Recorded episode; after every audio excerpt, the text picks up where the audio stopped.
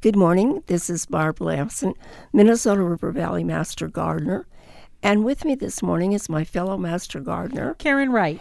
Oh, Karen, this is our favorite thing to talk about when we're here together. We talk about bulbs. We love the spring bulbs. We love the tulips, the daffodils, hyacinths, you name it. We're up for it. And I know I say this every year, but this it's in the spring when these are just the just say hello, welcome. It's spring. Finally, the winter's over, and they come up the tulips, the daffodils, the crocus, the hyacinth. And I always get people saying, Oh, can I plant those? And you have to plant them now, not in the spring. So if you want those, right. that beautiful look in the spring, now's the time. Yeah, and thank heavens they don't sell bulbs in the spring. Otherwise, people would probably well, think they should they should plant them and that they would get something. But they have to have a cooling period.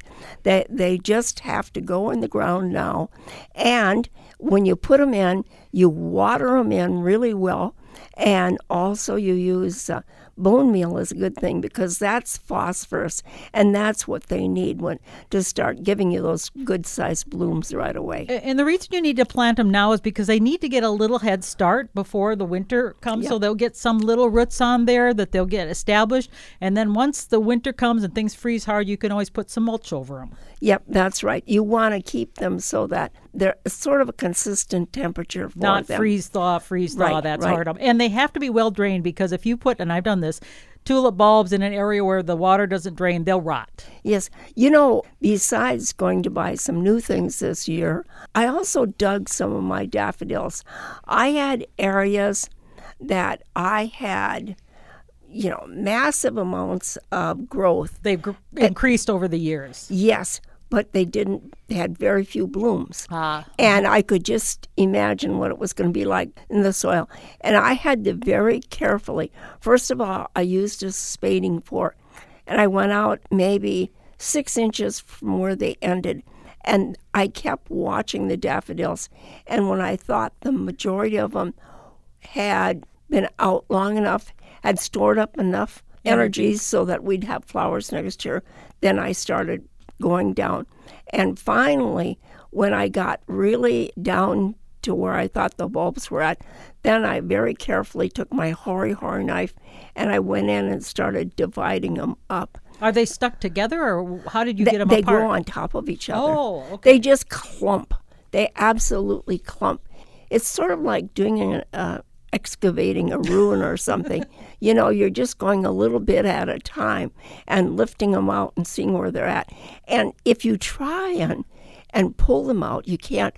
But sometimes you can get enough of the top and you can wiggle them around. Now this is this is the big daffodils that I'm talking about. You know, there are the miniature ones; they're much easier to get out. But you can do that with the tulips and other plants too. But I found with tulips, sometimes you get the beautiful bigger bulbs, and then you've got some little teeny ones. Do you bother with those? Because sometimes I just throw them out because you know it's going to be several years before they'll yeah, amount to anything. Yeah. What do you think on that? Yeah, I don't know. Yeah, if you're somebody that just loves to plant things, I guess you could put and them have in lots of room in in a nursery row or something. Separate them out by themselves. But every year you're going to have those. They're going to be making some of those small ones. So, yeah, when we have such a short season for tulips, uh, and it gets hot, or it snows, or something happens, yeah, I would say save the big bulbs. That that's what I would save. Yeah. And when you're buying the bulbs, they sell them in all sorts of different stores. Make sure you buy ones that are good size for the type of bulb they are, because that means you're going to have a nice flower. Otherwise, if you get small, scrawny ones, the flower isn't going to be much at all, and you'll be Yeah. disappointed. And here's the thing that's tricky. When you're looking at bags of bulbs, you can find a bulb that you've maybe seen in a catalog and it was really big, but you were buying this cheap bulb, which is very, very small in size. You're not going to get the same result. So you're absolutely right. The bigger the bulb, the bigger the flowers. the going more to be. energy that it has. And here's a, here's a tip: some people like rows of uh, tulips, let's say, and they like you know maybe set them in color and stripes. The way I found that if you want it to look more natural, take a whole bunch of bulbs and just throw them out and let them land where they marry, and that's where you plant them, and it looks more natural. And Yeah. I've done that, and that's a good way to plant them too. Yeah, I agree. I like to group things. Oh, okay. And then also, I'm trying to keep all the things that are going to bloom early together. So I've got the hyacinth in there too, because Sure. that's First especially bloomer. yeah. And I dug a whole bunch of those.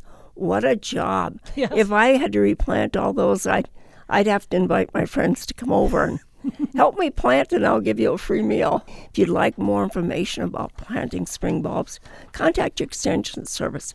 This is Barb Lamson along with Karen Wright. wishing you happy gardening.